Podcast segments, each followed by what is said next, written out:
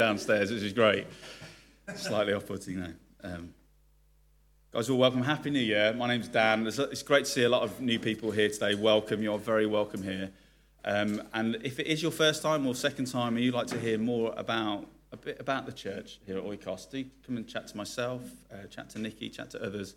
Um, we'd love to tell you more about um, who we are, um, why we do what we do, why we're here in Erdington um, and how we seek to live out our lives on the mission of God and as the people of God. And so I'd love to share that with you. So do come and chat to me if you get a chance at the end.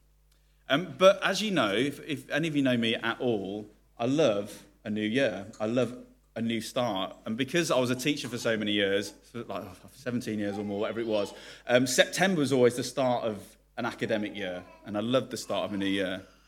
I missed the summer holidays, I must admit, but I love the start of an academic year. But then also now, because I'm not teaching, we also, I also run on a, a normal annual calendar of January to, to January as well. So I get to have a fresh start twice a year, and I love that. But actually, the gospel is we get to have a fresh start every single day. Amen, church? But I do love, there's something special about the start of a new year. And um, last year, when I was, um, at this time last year, when I was praying through what is, uh, what has the Lord put in my heart for the church, um, it was three things. Um, it was to be a people of unity, a people of prayer, and a people of the word. And I have to say, that's, that's my heart that I still want us to be for this next season, is I want us to grow in being a people of prayer, knowing what it means to talk and have a conversation with God and to hear from him. I think we've got a long way to go on that. I myself have, and that's my prayer for us as a church this year, that we would be a people of prayer. We want to be a people of the word, the scriptures, the truth we hold in our hands. And we, we take it for granted so much, but we hold the ultimate truth in our hands. And I want us to be a people that know and love the Word of God and are shaped by it.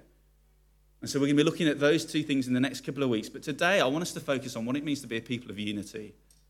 What it means for us to be a people of unity. So, if you remember three things people of unity, people of prayer, and a people of the Word. That's what my, my goal and my heart and my desire for us as a church and for myself is. And you may have received a text this week that said, please bring a notebook and a Bible with you. And so, although it's wonderful that we have our Bibles that are here, and it's great that they are here for us to use, bring, let's bring our own Bibles. Let's bring our own Bibles that we can make notes in, that we can, because in these church ones, other than my children making notes in them, we shouldn't really be making notes in them. But do bring a Bible and make notes in them but also bring a notebook that you want to make notes in as well. Because today, my goal is I want us to set some goals. I want us to set some spiritual goals for this next 12 months. Because I don't know about you, I don't want to stay in the same place as I am now. I don't want to be in the Word as much as I am in now. I want to be in the Word more in 12 months' time. I don't want to be praying like I am now. I want to be praying more in 12 months' time. I don't want to be as I don't want this church to be as unified as it is now in 12 months' time. I want it to be more unified. We don't want to stay where we are. And so we're going to be setting, I hope, some individual spiritual goals. I'm not going to check them, don't worry, but I would love it if you would want to get involved in this and set some spiritual goals for this next 12 months around these three areas. Well, as I've been looking at what it means to be a people of unity, it's interesting that the church is actually the most, the church is not just oikos, but the church universal is the most divided institution there is in the world.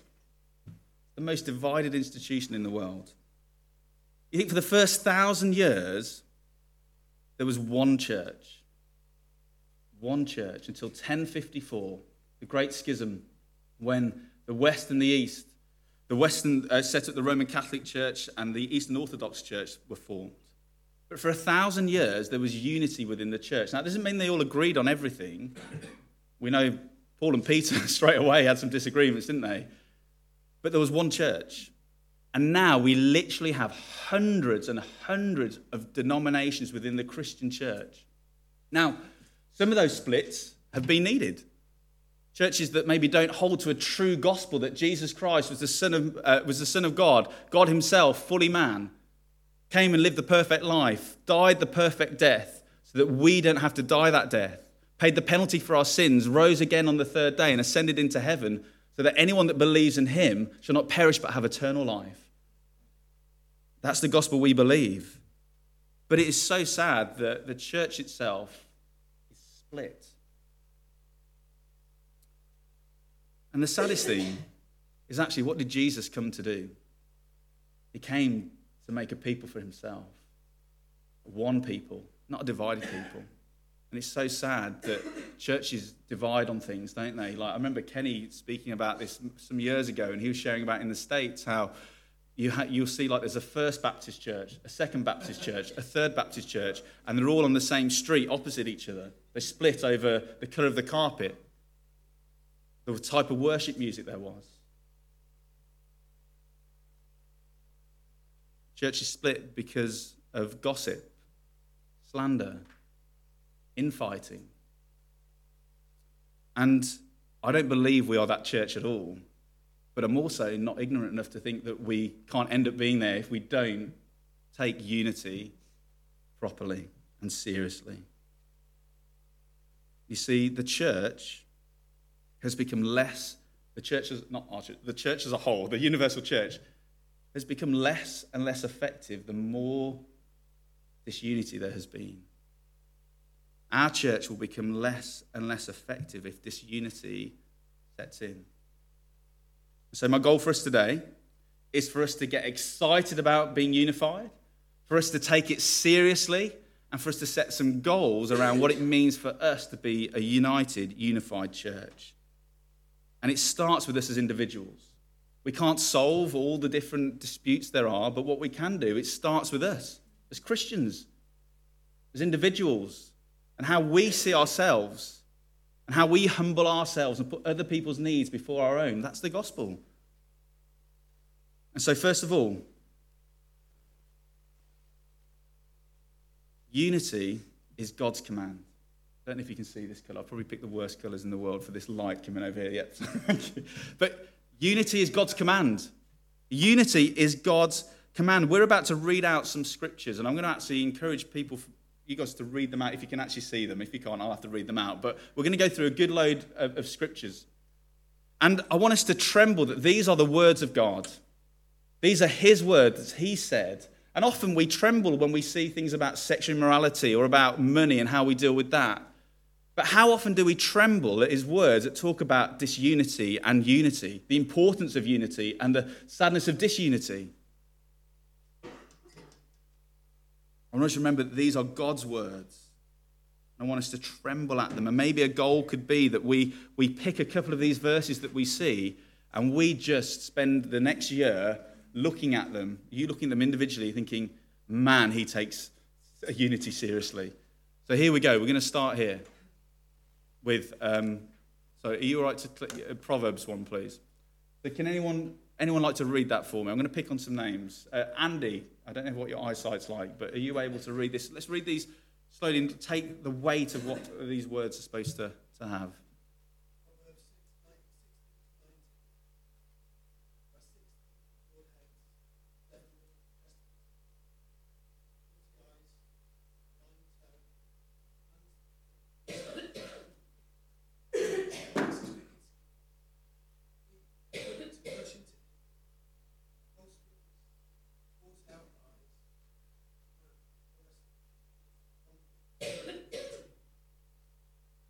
Just let that sink in a minute. A person who stirs up conflict in the community is detestable. God, Lord, the Lord hates it. Next one, please. Grant, are you happy? Are you able to, can you see this? If you don't mind reading it out, that would be great. Uh, my prayer is not for them alone. I pray also for those who will believe in me through their message, that they all may be one. Father, just as you are in me, and I'm in you, may they also be in us, so that the world may believe that you have sent me. I have them the glory that you gave me, that they may be one as we are one. I and them, and you and me, so that they be, they may be brought to complete unity. And the world would know that you sent me and loved them have loved me. Jesus' words. We'll look at this passage in a little bit. Unity. God, God's commanding, isn't it? Um, Hillary, do you mind reading the next one, please?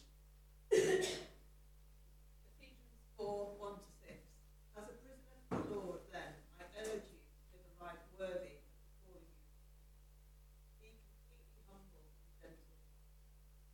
you.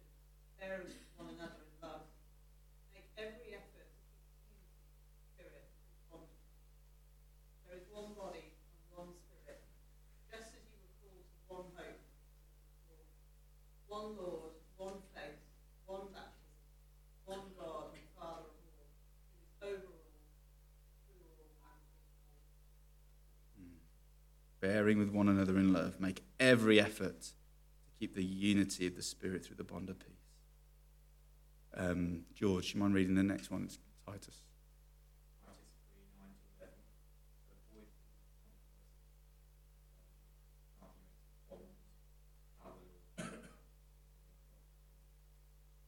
all the divisive persons and ones, that have maybe should they are self-condemned. Charlie, do you mind doing the next one?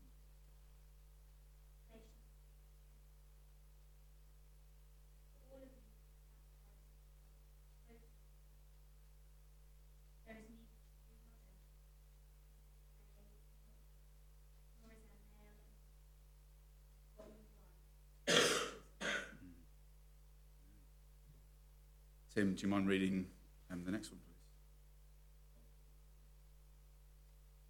appeal to you, brothers and sisters, in the name of our Lord Jesus Christ, that all of you agree with one another in what you say, and that there be no division. That you be perfectly united in mind. Gavin, do you mind doing the next one?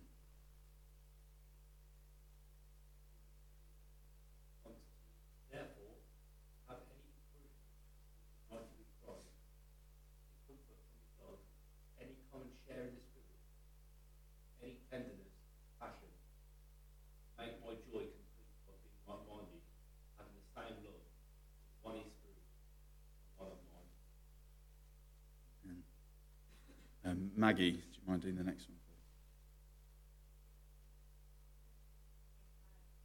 Don't have anything to do with foolish arguments, because you know they produce quarrels. The Lord's servant must not be quarrelsome, but must be kind to everyone, able to teach, not resentful. Opponents must be gently instructed in the hope that God will grant them into the knowledge of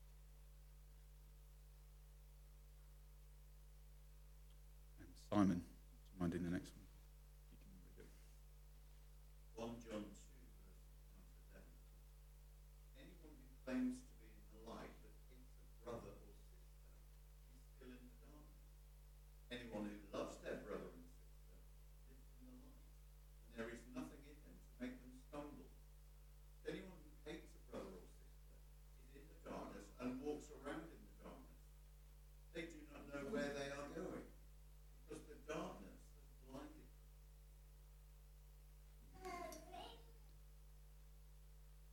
And then finally, Matthew chapter 5, verse 9 Blessed are the peacemakers, for they will be called children of God. Now, if you put the next slide, there, there, are obviously many more scriptures that talk about um, unity, and so do, do jot them down and spend some time um, looking at them. But do we see the seriousness, the seriousness of, um, of maintaining unity? God is serious about this. Paul's writing about it regularly, isn't he? I don't know about you. Sometimes I can think, well, I've not, I've not caused a church split, and so I can't be that bad. But, but what's detestable to him is stirring up conflict. So even a little comment to somebody talking about someone else in the church that isn't edifying about that person. Those small little things can eke and eke away, but God, they're detestable. To God, He hates them. And this has really struck me this week. I was thinking maybe some things that I have knowingly or even unknowingly said or done that have actually been eating away at unity rather than building unity. And so it just maybe just made me think, us setting a goal around do we tremble at God's word and what he says about the seriousness of unity within the church? Is there something that he's put on your heart of a scripture there that stood out to you? Think, I want to, I want to take that more seriously. So write that down. Have that as a goal to really go deep into that, that those verses. Let God change you and convict you. Well, it's a command, but also unity um, is a witness. Unity is a witness. I've shared some data before from um, some research from, uh, the Church of England did recently, but um, I found some other research online, and how accurate this is, I don't know, but I believe it's accurate. 80% of people that were asked have a negative view of church. 80%. 20% of Christians have a negative view of church. And what's the reason behind that? Well, often it's because they see church leaders, maybe renowned church leaders in the press, slandering one another. We see church splitting, big famous churches splitting that, that, that don't do it in, an, don't do it in, a, in, a, in a good way. That, it, that through the papers, through social media, are pulling one another down. No wonder people have a negative view of church in general. It's a bit like me and my family going to an orphanage to adopt a child and we're screaming and shouting at each other. How likely is that child want to join our family? It's not, is it? But I love this verse in 2 Corinthians 15. For we are to God the pleasing, it should be on the, in the screen now. Um, for, for, for we are to God the pleasing aroma of Christ among those who are being saved and those who are perishing. To the one we are an aroma that brings death, but to the other we are an aroma that brings life. We are to bring life. The sweetness of our unity, of our love for one another, is to be a witness to the world to say, hey, we love Jesus. And then when they see that, they see there's something different. There's something different. And Nikki alluded to it earlier when we were talking about the cafe. The number of people that have come in to the cafe or to this church or to any of the ministries that we're doing and saying there's something different about this place. And they can't put their finger on it, they can't articulate it. But what is it? The sweet aroma of Christ. That's what it is. It's not just a, a club, a group of people that like each other, it's a group of people that are united because of Christ. We are one because of Christ. But what's at the root cause of disunity? What can cause disunity? And I think if it's on the next slide, Galatians 5 gives us a little picture. Paul does it in, in these famous verses in Galatians 5. Certainly the second part of this is famous, but I'm going to read it to us. The acts of the flesh are obvious sexual immorality, impurity, debauchery, idolatry, witchcraft, hatred, discord, jealousy, fits of rage, selfish ambition, dissensions, factions, envy drunkenness, orgies, and the like. I warn you, as I did before, that those who live like this will not inherit the kingdom of God. But, but, the fruit of the Spirit is love, joy, peace, or, uh, forbearance, kindness, goodness, faithfulness, gentleness, self control. Against such there is no law. You see, what's the problem? What's at the root of disunity? Well, acts of the flesh. And what Paul's really getting at here is I think there's a couple of things that we can see from this is that this unity can come from people that are not going to inherit the kingdom of God. People that are in the church that don't love Jesus or truly love him. We cannot be united with each other. If we're not of one spirit, we cannot be united. So often some splits can come due to, I'm not saying always, but sometimes it can be due to people not really walking with Jesus trying to unify with people that are. It's just not possible. But I think that actually, really, what we struggle with is that we still live in the flesh, don't we? Although we're spiritual, we're now, um, uh, we now have the Spirit of God in us. We also battle with the flesh and those things that are listed there. And I get to this list and think sexual morality, impurity, debauchery, idolatry, witchcraft. I've not, not really a problem for me. But then what does it say next? I don't get this far normally, I just glance over it. Hatred, discord, jealousy, selfish ambition, factions, envy. And I have to say, the Lord has humbled me this week. I have selfish ambition at times. At times I do. At times I have jealousy and envy. And you see, it's that battle that we're in. This unity comes from the flesh taking over more so than the Spirit. But if we want to have the fruits of the Spirit love, joy, peace, kindness, uh, gentleness, faithfulness, self control if we want those things and we ask Lord, the Lord for them, they're good things to ask for. How do we get them? We've got to be filled with the Spirit.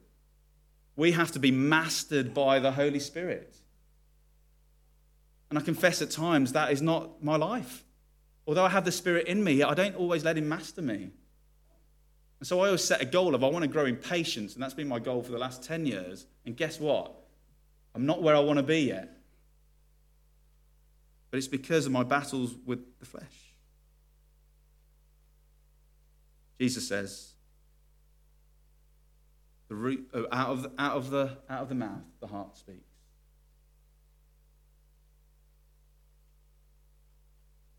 That's what I said, wasn't it? You know what I mean? Maybe you don't. Whatever Nikki said. But Jesus says that. It's our hearts, it's what's in our hearts. Disunity comes out, or um, words of slander, words of hurt, not bearing one another. What comes out of us is because it's in our hearts, because they're rotten. Thank you, Isla. That's what I think as well. Blowing raspberries there. Um, and maybe this year there's, there's something that we need to do about getting to the heart of the matter. Is there a goal there? Am I. Uh, why do unloving words come out of me? Why, why do these hateful thoughts against the person come out of me? Why, do I, why am I envious of somebody? Why do I make comments to cut people down? Why do I rate myself as better than somebody else? Well, my goal is, Lord, root out selfish ambition in my heart that is bringing a bad smelling aroma to those that don't know you. Because it's a salvation issue that um, our witness, our unity saves people.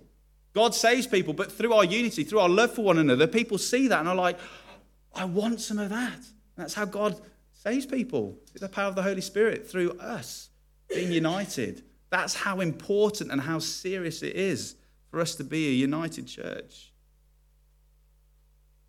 And so maybe there's something on that list in Galatians 5, the list of the flesh, that you need rooting out this year that is actually sowing swords of, of discord amongst the church, whether we realize it or not.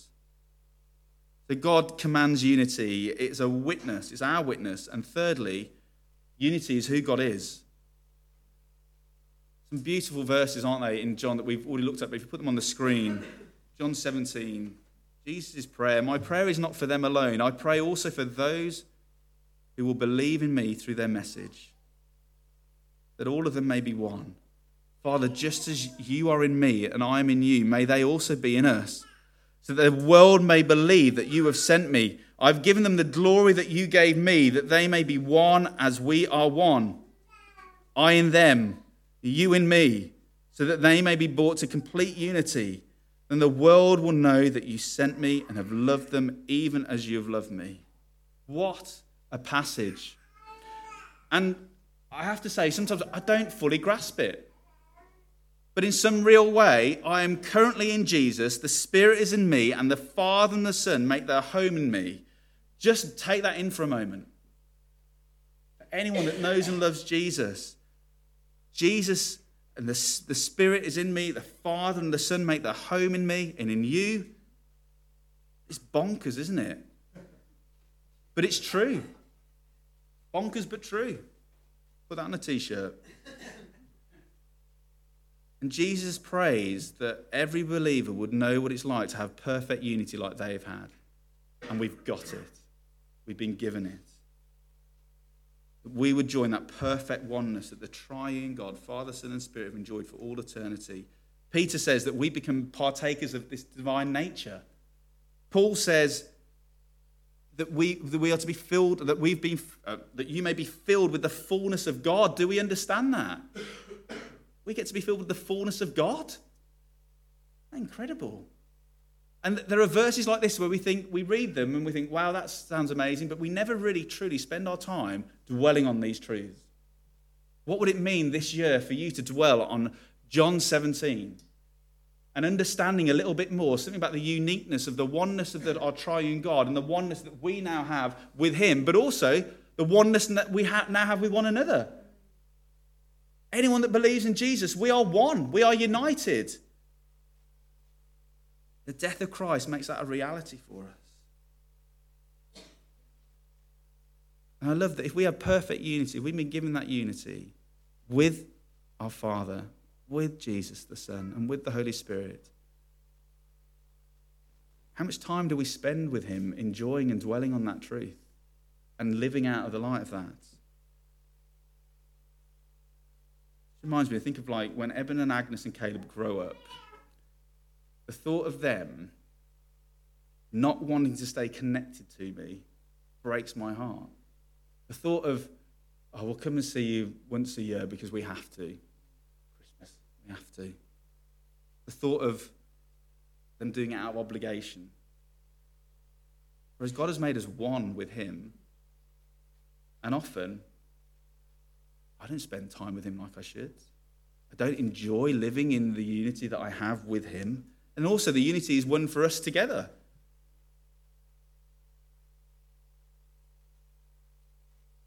He wants us to spend time with each other. We've been made one, and we are now family. Spend time together. We enjoy one another's company. And even when we're not enjoying one another's company, we bear with one another so that we pray that we get to enjoy one another's company, even if we don't. Maybe we need to spend some time setting a goal of dwelling on some of these mysteries that are so deep and profound that we may never fathom fully on this earth until Jesus returns. But can I encourage you, well on John 17 this year? Can I encourage you maybe to set a goal of trying to spend more time with someone in the church family that maybe you've not spent much time with? Or maybe spending time with someone that maybe you feel I've not purposely gone towards because they're different from me. As we grow, and as we are growing, we praise the Lord for that. We need to get to know some different people that we don't know already. We need to go out there and, and bring and befriend as our brothers and sisters in Christ. Is there someone that you could get to know better in church this year? Fourthly, unity is being given to us. Unity has been given to us. Um, Ephesians 4, we've read it already, but it says this It says, I therefore, a prisoner for the Lord, urge you to walk in the manner worthy of the calling to which you were called, with all humility, gentleness, patience, bearing with one another in love, eager to maintain the unity of the Spirit in the bond of peace. We have been given unity. We've been given, it's been won for us on the cross. We've been given it, and we are just called to maintain it. And guess how we're supposed to do it? Eagerly, zealously. We fight for it. And I love this word that um, the Greek for um, it talks about eager to maintain the bond of peace. The word bond here in Greek is syndesmo, something like that. I can't speak Greek, but it means to be a fastener, like a clothes fastener. When you're, then I went to Thailand once. This is like 20 years ago now, and I went to go and get a, as you do when you're in Thailand, you go and get like a cheap, you get a suit fitted, like a fine Thai suit that costs about five pounds or something. And they were, and they were putting this stuff on me, all this material on me, and they were fastening it together. And I said I wanted it fitted, I wanted it tight to show my tricep muscle off that I used to have. Um, I used to have one, Nikki. I used to have a tricep muscle. Um, and anyway, they'd, they'd, be fastening it on with these fasteners, and then it would be like almost popping off. It's like, yeah, hench. and there would have to be three of these guys were like fighting to try and keep it on. I said, no, want it tight, want it tight. And it's, look, I know it sounds a little bit silly, but it's this idea of um, we're to be fasteners. We're to be like the people that are making my seats, like fighting to keep these fasteners in position in the right place. It's a very bad illustration, and you, it's what you're going to take away from this sermon, isn't it? I've lost you. But we're either building unity or we're building disunity. There's no middle ground. If we're doing nothing, we're bringing disunity. We've got to fight for it. We've got to be fasteners for the bond of peace to maintain it that's been hard fought for you on the cross. How are you eagerly working for unity? I want you to think about that this week. How are you eagerly working for unity amongst this church? What are you doing to be a fastener of the bond of peace? And maybe it's even, if I can dare to be this blunt, but maybe there's a relationship in the church that is fractured. Maybe only one of you knows it. But is there a way in which you can fight to maintain the bond of peace in that relationship for the good the church, for the good of the witness that this church is to this community? God takes it seriously.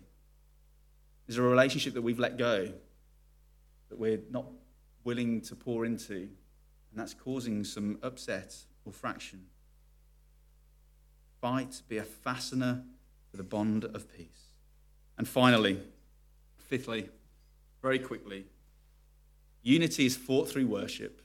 Unity is actually fought by praising God. Psalm 103 Praise the Lord, my soul, all my inmost being, praise his holy name. Do you know what? If we're praising his name every single day, we will not have a problem with unity. If you know the person next to you worships Jesus and loves him dearly and is just on fire for him, we won't be disunited. We'll be so grateful that they're praising God. We'll be so happy. If you know the person next to you is on their knees daily praying blessing over you, there will be no arguments. So, can I encourage us? If you take nothing else away from this sermon, let's be praying for one another. Let's be praying blessing over one another. Let's be knowing each other so well that we're able to pray specific prayers for that person. I love the fact that we're able to stand here at the front and say, so and so's got this need, can we pray for them? We all pray for them. I love that. What about the rest of the week? Are we on our knees in prayer for one another? Are we on our knees in praise and worship of our Lord and Saviour?